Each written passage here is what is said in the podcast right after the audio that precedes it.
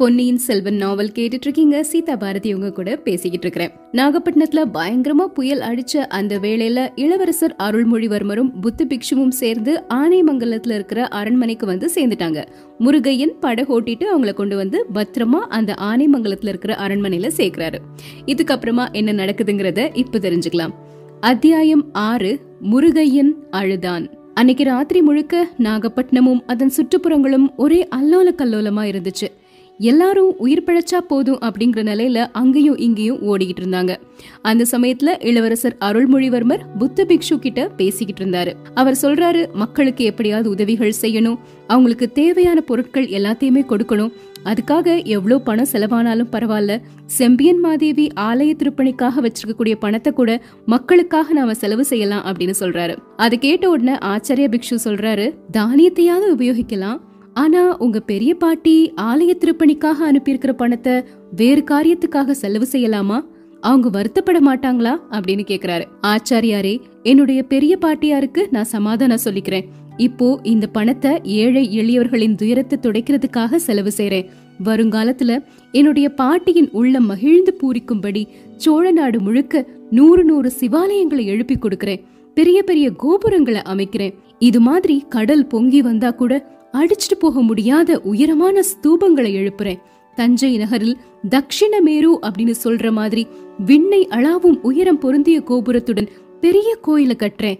ஐயா இன்னைக்கு முழுகி போன சூடாமணி விகாரம் மண்ணோடு மண்ணா போனாலும் கவலைப்பட வேண்டாம். அதுக்கு பக்கத்திலேயே கல்லினால திருப்பணி செஞ்சு பிரளயம் வந்தாலும் அசைக்க முடியாத பெரிய சூடாமணி விகாரத்தை எழுப்பி கொடுக்கறேன் அப்படின்னு ஆவேசத்தோட சொல்றாரு பொன்னியின் செல்வர். இப்படி பொன்னியின் செல்வரும் ஆச்சாரிய பிக்ஷுவும் பேசிட்டு இருந்த சமயத்துல முருகையன் வந்து பக்கத்துல அழுதுகிட்டு இருக்கிற மாதிரி தெரிஞ்சுது. முருகையனுக்கு என்னாச்சு அப்படின்னு பாக்குறாங்க. முருகையன் சொல்றாரு என்னுடைய மனைவி என்னுடைய மனைவி அப்படின்னு திரும்பவும் அழ ஆரம்பிக்கிறாரு. ஐயையோ உன்னுடைய மனைவிய பத்தி நாங்க மறந்துட்டோமே. இன்னைக்கு புயல்லையும் மழையிலையும் என்ன ஆனாலும்னு உனக்கு கவலையா இருக்கிறது? இயல்புதான். ஆனாலும் இந்த நள்ளிரவு நேரத்துல நாம எதுவும் செய்ய முடியாது. பொழுது விடிஞ்சதும் உன்னுடைய மனைவியை தேடி கண்டுபிடிச்சிடலாம் அப்படின்னு சொல்றாரு இளவரசர். ஐயா அதுக்காக நான் வருந்தல. அவளுக்கு எதுவும் நடந்திருக்காதுன்னு எனக்கு நம்பிக்கை இருக்கு. இந்த மாதிரி எத்தனையோ புயலையும் வெள்ளத்தையும் அவ சமாளிச்சிருக்கிறா அப்படிங்கிறாரு முருகையன். அப்புறம் எதுக்காக அழுற? அப்படின்னு இளவரசர் கேக்குறாரு. அவளை பத்தி நான் ரொம்ப சந்தேகப்பட்டேன். அதை நினைச்சுதான் இப்ப வருத்தப்படுறேன். அவதான் என்ன வற்புறுத்தி கோடிக்கரையில இருந்து இங்க கூட்டிட்டு வந்தா. நீங்க சூடாமணி விகாரத்துல தான் இருப்பீங்க அப்படின்னு அவ தான் சொன்னா. அவ மட்டும் கட்டாயப்படுத்தலன்னா நான் இங்க வந்திருக்கவே மாட்டேன். உங்களையும் பாத்திருக்கவே மாட்டேன். அவளை பத்தி சந்தேகப்பட்டுட்டனேன்னு நினைச்சுதான் இப்ப வருத்தப்பட்டுட்டு இருக்கிறேன் அப்படிங்கிறாரு. இளவரசர் அதை கேட்டுட்டு உன் மனைவிய பத்தி நீ சந்தேகிச்சது தவறுதான். ஆனா நான் இங்க இருக்கிறேங்கிற விஷயம் அவளுக்கு எப்படி தெரிஞ்சது? அப்படின்னு கேக்குறாரு. என்னுடைய அத்தையும் என்னுடைய தங்கை பூங்குழலியும் நாகப்பட்டினத்துக்கு படகுல புறப்பட்டாங்க. அதுல இருந்து தான் என்னுடைய மனைவி ஊகிச்சுக்கிட்டாங்க நீங்க இங்க இருக்கீங்கன்னு. எந்த அத்தை? அப்படின்னு பரபரப்போட கேக்குறாரு இளவரசர். முருகையன் சொல்றாரு ஐயா ஈழத்தீவுல உங்களை நிறைய தடவை அபாயங்கள்ல இருந்து காப்பாற்றிய அந்த ஊமை அத்தை தான் ஆஹா அவங்க இப்போ எங்க? உன்னுடைய அத்தையும் பூங்குழலியும் இப்போ என்ன ஆனாங்க? இங்க புறப்பட்டு வந்தாங்க அப்படின்னு சொன்னியே அப்புறம் எங்க போனாங்க? ஆமா புறப்பட்டு தான் வந்தாங்க. ஆனா அவங்க பயணம் தடைப்பட்டுருச்சு ஐயா அப்படின்னு சொல்லி முருகையன் அவங்க வந்தது அப்புறம் ஊமை ராணிய சிலர் வந்து வலுக்கட்டாயமா கூட்டிட்டு போனது எல்லா விவரத்தையுமே சொல்றாரு. இத கேட்ட உடனே இளவரசருக்கு ரொம்ப அதிர்ச்சி ஆகிருச்சு குருதேவரே கேட்டீங்களா? இந்த உலகத்துல நான் போற்றக்கூடிய தெய்வம் ஒன்று உண்டுனா அது ஈழத்து அரசியாகிய மந்தாகினி தேவிதான். அந்த ஊமை மாதரசிக்கு அந்த ஊமை மாதரசிக்கு தீங்கு செஞ்சவங்கள ஒரு காலத்திலயும் நான் மன்னிக்க மாட்டேன். பழுவேட்டரையர்கள் என்ன சிறைப்படுத்த கட்டளை பிறப்பிச்சிருந்தா கூட நான் அதை பத்தி கவலைப்படல. ஆனா ஊமை ராணிக்கு ஏதாவது அவங்க தீங்கு செஞ்சிருந்தாங்கன்னா ஒரு நாள் என்னால பொறுக்கவே முடியாது. பழுவேட்டரையர் குலத்தை அடியோட அழிச்சிட்டு தான் மறு காரியம் பாப்பேன். குருதேவரே இப்போ அந்த ஊமை ராணி எப்படி இருக்கிறாங்கன்னு எனக்கு உடனடியா தெரிஞ்சுக்கணும். நான் நாளைக்கே தஞ்சாவூருக்கு பிரயாணப்படுறேன். ஒரு வியாபாரி மாதிரி வேடம் பூண்டு இந்த படகோட்டி முருகையனை துணைக்கு கூட்டிட்டு கிளம்ப போறேன். ஈழத்து அரசிய பற்றி தெரிஞ்சுக்கலன்னா என்னுடைய மனசுல நிம்மதியே இருக்காது அப்படிங்கிறாரு இளவரசர். ஆச்சாரிய பிக்ஷுவும் அதுக்கு சம்மதம் அப்படின்னு சொல்றாரு. அடுத்த நாள் காலையில ஆன உடனே இளவரசர் ஒரு வியாபாரி மாதிரி வேடம் பூண்டு ஒரு மூட்டைய அப்படி தலைக்கு மேல வச்சுட்டு முருகையனோட சேர்ந்து தஞ்சாவூருக்கு கிளம்புறாரு. அவங்க அப்படியே வழியில போயிட்டே இருக்கும்போது முருகையனுடைய மனைவி ராக்கம்மா அவங்க ரெண்டு பேரையும் பாக்குறாங்க. பார்த்த உடனே மாறுவேடத்தில் இருக்கிறது இளவரசர் தான் அப்படின்னு கண்டுபிடிச்சிட்டாங்க. பக்கத்துல வந்து நின்று பொன்னியின் செல்வா எனக்கு நீங்க அருள் புரியணும் அப்படின்னு ஏதேதோ பேச ஆரம்பிச்சிட்டாங்க. அத்தியாயம் ஏழு மக்கள் குதூகலம். ஓடக்கார முருகையன் தன்னோட மனைவி போட்ட அந்த கூக்குரலை பார்த்து திடுக்கிட்டு நின்னுட்டாரு. திரும்பியும் அவளை பார்த்து ஒரு சமிக்கை மூலமா பெண்ணே என்ன உளர்ற? உனக்கு பைத்தியமா? அப்படின்னு கேக்குறாரு. எனக்கு ஒன்றும் பைத்தியம் இல்லை. உனக்கு தான் பைத்தியம் உன்னோட அப்பனுக்கு பைத்தியம் உன் பாட்டனுக்கு பைத்தியம். உனக்கு இவர் அடையாளம் தெரியலையா? ஈழத்தை வெற்றி கொண்டு மன்னன் மஹிந்தனை மலைநாட்டுக்கு துரத்திய வீரரை உனக்கு யாருன்னு தெரியலையா? சக்கரவர்த்தியின் திருக்குமாரரை சோழ நாட்டு மக்களின் கண்ணின் மணியானவரை காவிரித்தாய் காப்பாற்றி கொடுத்த தவ புதல்வரை உன்னால் அடையாளம் கண்டுகொள்ள முடியலையா? அப்படின்னா இவரோட எதுக்காக நீ வந்த? எங்க போக புறப்பட்ட? அப்படின்னு பேச ஆரம்பிச்சிட்டாங்க ராக்கம்மா. இளவரசர் குறுக்கிட்டு பெண்ணே நீ என்னை யாரோ அப்படின்னு தப்பா நினைச்சிட்டு இருக்கிற? நான் ஈழ நாட்டிலிருந்து வந்த வியாபாரி. நான் தான் இவனை என்னோட வழிகாட்டுறதுக்காக அழைச்சிட்டு போறேன். இவன் யாரு? உன்னுடைய கணவனா?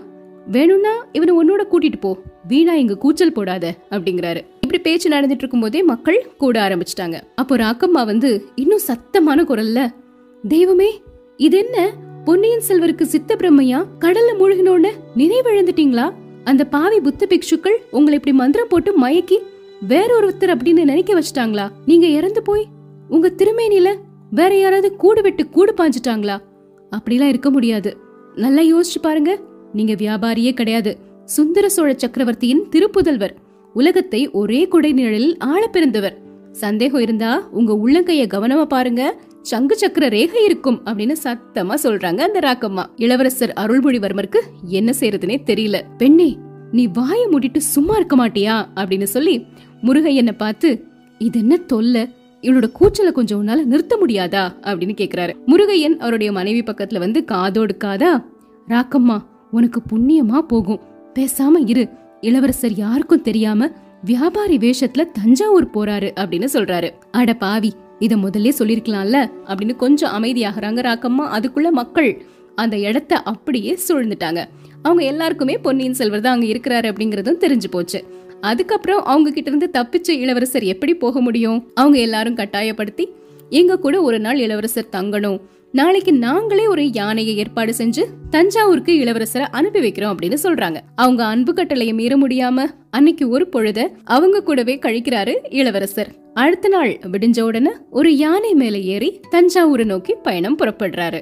அத்தியாயம் எட்டு படகில் பழுவேட்டரையர். நம்ம பழுவேட்டரையர் என்ன பண்ணிட்டு இருக்கிறாரு அப்படின்னு பாத்தீங்கன்னா புயல் அடிச்ச அன்னைக்கு காலையில தான் அவர் மதுராந்தகரை கூட்டிட்டு வரதுக்காக தஞ்சாவூரை நோக்கி போறாரு. ஒரு படகுல போயிட்டே இருக்கிறாரு. படகுல அவரு நிறைய நிறைய சிந்தனைகளோட நந்தினி செய்யறதெல்லாம் சரியா தப்பா இன்னும் பல கேள்விகளோடவும் குழப்பங்களோடவும் போயிட்டு இருக்கிறாரு. அப்போ கொஞ்சம் கொஞ்சமா புயல் காற்று அடிக்க ஆரம்பிக்குது. அவர் போயிட்டு இருந்த அந்த நதியில வெள்ளமும் அதிகரிக்க ஆரம்பிக்குது. அத்தியாயம் ஒன்பது கரை உடைந்தது. அவங்க போயிட்டு இருந்த படகு கரையை நெருங்கிய சமயத்துல திடீர்னு புயல் காற்றுனால அந்த படகு பேயாட்டம் ஆட ஆரம்பிச்சது. அந்த சமயத்துல பக்கத்துல இருந்த ஒரு மரம் முறிஞ்சு படகின் மேல விழுந்தது. விழுந்த உடனே படகு அப்படியே அந்த நீர்ல கவிழ்ந்துருச்சு. பழுவேட்டரையர் நீருக்குள்ள அப்படியே முங்கி போக ஆரம்பிச்சிட்டாரு. ஆனாலும் அவருடைய நெஞ்சில பழைய தீரம் பழைய வீரம் எல்லாமே துளிர்த்து எழுந்தது. எவ்வளவு போர்கள்ல ஆபத்தான நிலையில துணிவோட போராடி வெற்றி பெற்ற வீரர் இல்லையா? அவரு அந்த கொள்ளிடத்து நதியின் வெள்ளத்திலையும் போராடி வெற்றி பெறணும் அப்படின்னு நினைச்சாரு. சுத்தி சுத்தி பாக்குறாரு. பக்கத்துல ஒரு மரக்கட்டை மிதந்து வர்ற மாதிரி தெரியுது. அதை எட்டி பிடிச்சுக்கிறாரு. கரையை குறி வச்சு நீந்த ஆரம்பிச்சாரு. வெள்ளம் வேகமா போகுது. புயலும் வேகமா அடிக்குது. ஆனா அப்படியே போராடி நீந்திக்கிட்டே இருக்கிறாரு பழுவேட்டரையர். கை சளைச்சு போகும்போது அப்படியே வெறுமனே மிதந்துட்டே இருக்கிறாரு. இப்படியே கஷ்டப்பட்டு ராத்திரி ஒரு ஜாமத்துக்கு மேல போராடிக்கிட்டே இருக்கிறாரு. அப்புறம் நதி படுகையில நாணல் காடு மண்டி வளர்ந்திருந்த ஒரு இடத்துல அவருடைய கால்கள் தரையை தொட்டன. சுத்தி இருட்டா இருந்தது. பக்கத்துல எந்த ஒரு ஊருமே இருக்கிற மாதிரி தெரியல. இப்போ இந்த கொள்ளிடம் நதியில நீந்தி நீந்தி வந்து நான் எந்த இடத்துக்கு வந்திருக்கிறேன் அப்படின்னு யோசிக்கிறாரு. ஒருவேளை குடந்தை நகரத்துக்கு பக்கத்துல தான் கரையேறி இருக்கிறோமோ அப்படின்னு யோசிச்சு பாக்குறாரு. இன்னைக்கு ராத்திரிக்குள்ள குழந்தைக்கு போயிட்டோம்னா கூட பரவாயில்லையே அப்படின்னு நினைக்கிறாரு. ஆனா புயல் உக்கரத்தை அடைஞ்சிருந்தது. பயங்கரமா எல்லா இடத்துலயும் மழை பெஞ்சு புயல் காற்று அடிச்சு ஊரே ஒரு மாதிரி சிதறி சின்ன பின்னமாகிட்டு இருந்துச்சு. பழுவேட்டரையர் குழந்தையை நோக்கி நடந்து போயிட்டே இருக்கிறாரு. எங்கேயாவது ஒரு பாழடைஞ்ச மண்டபம் இல்லனா பழைய கோயில் இல்லாமலா போகும். அங்க தங்கி இரவ கழிக்க வேண்டியதுதான். பொழுது விடிஞ்ச உடனே நடைய தொடங்கணும் அப்படின்னு நினைச்சிட்டு தள்ளாடி நடுங்கிய கால்களை ஊனி ஊனி நதிக்கரையோட நடந்து போயிட்டே இருக்கிறாரு. நதிக்கரையுடைய விளிம்புல என்ன ஆச்சு அப்படின்னா அந்த கரையை தொட்டுட்டு வெள்ளம் போயிட்டே இருந்தது. மழை பயங்கரமா பெஞ்சிட்டே இருந்ததுனால எது கரை எது நதி அப்படிங்கறதே தெளிவா தெரியல. இருட்டு வேற பயங்கரமா இருந்தது. அதனால அந்த வீர கிழவர் நடந்து போயிட்டே இருக்கும்போது எதிர்ல நதிக்கரையின் குறுக்குல கொஞ்சம் தண்ணி அதிகமா ஓடினதை பத்தி அவர் கவனிக்கல.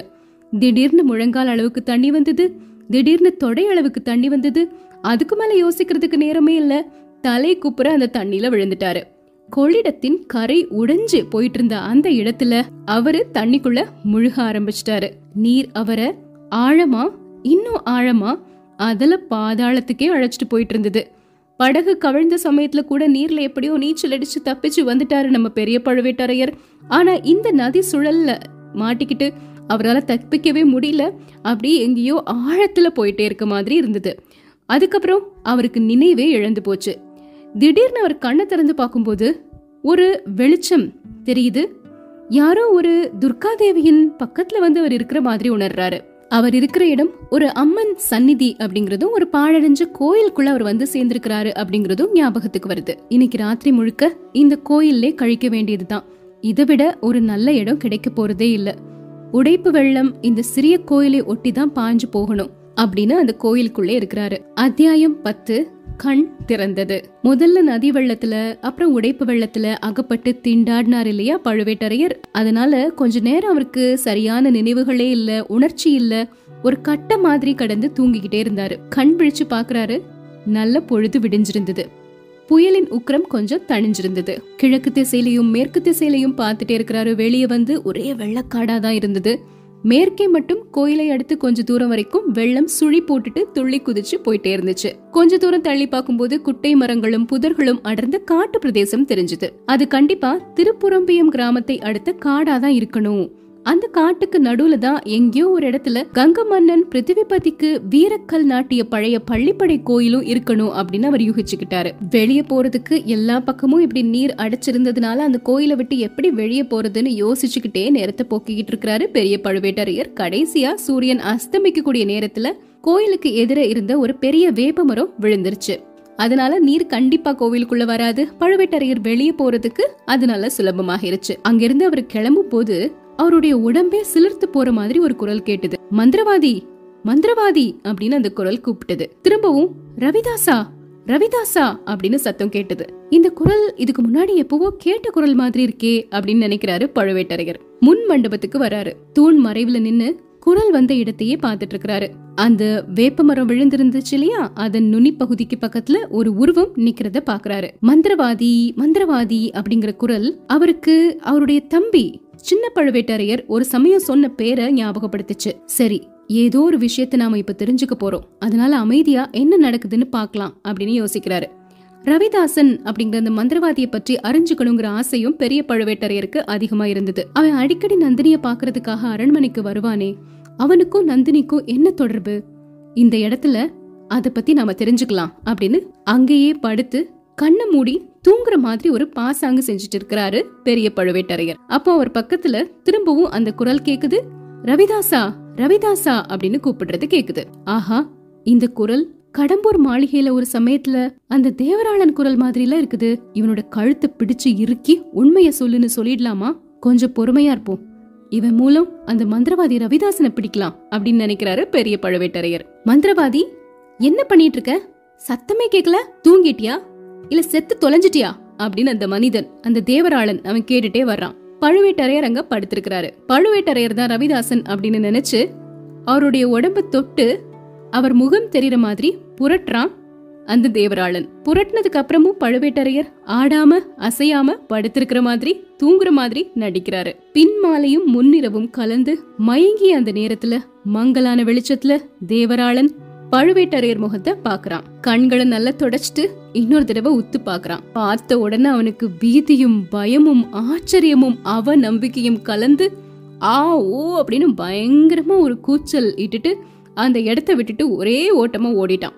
பழுவேட்டரையர் கண்ணை திறந்து நிமிந்து பாக்குறதுக்குள்ள அவன் கோயிலை தாண்டி அதுக்கப்புறமா பல தூரத்தை தாண்டி ஓட ஆரம்பிச்சிட்டான். பழுவேட்டரையரும் பின்னாடி துரத்திட்டே ஓடுறாரு. தேவராளன மாதிரி அவ்வளோ வேகமா பாலத்துக்கு மேலெல்லாம் தாவி தாவி பழுவேட்டரையரால ஓட முடியல. ஆனாலும் மெல்ல மெல்ல தட்டு தடுமாறி கிளைகள் எல்லாம் பிடிச்சுக்கிட்டே போயிட்டு இருக்கிறார் இப்படி ஓடி ஓடி ஒரு காட்டு பிரதேசத்துக்குள்ள ஒற்றையடி பாதைக்கு அவன் போய் சேர்றத கண்டுபிடிக்கிறாரு.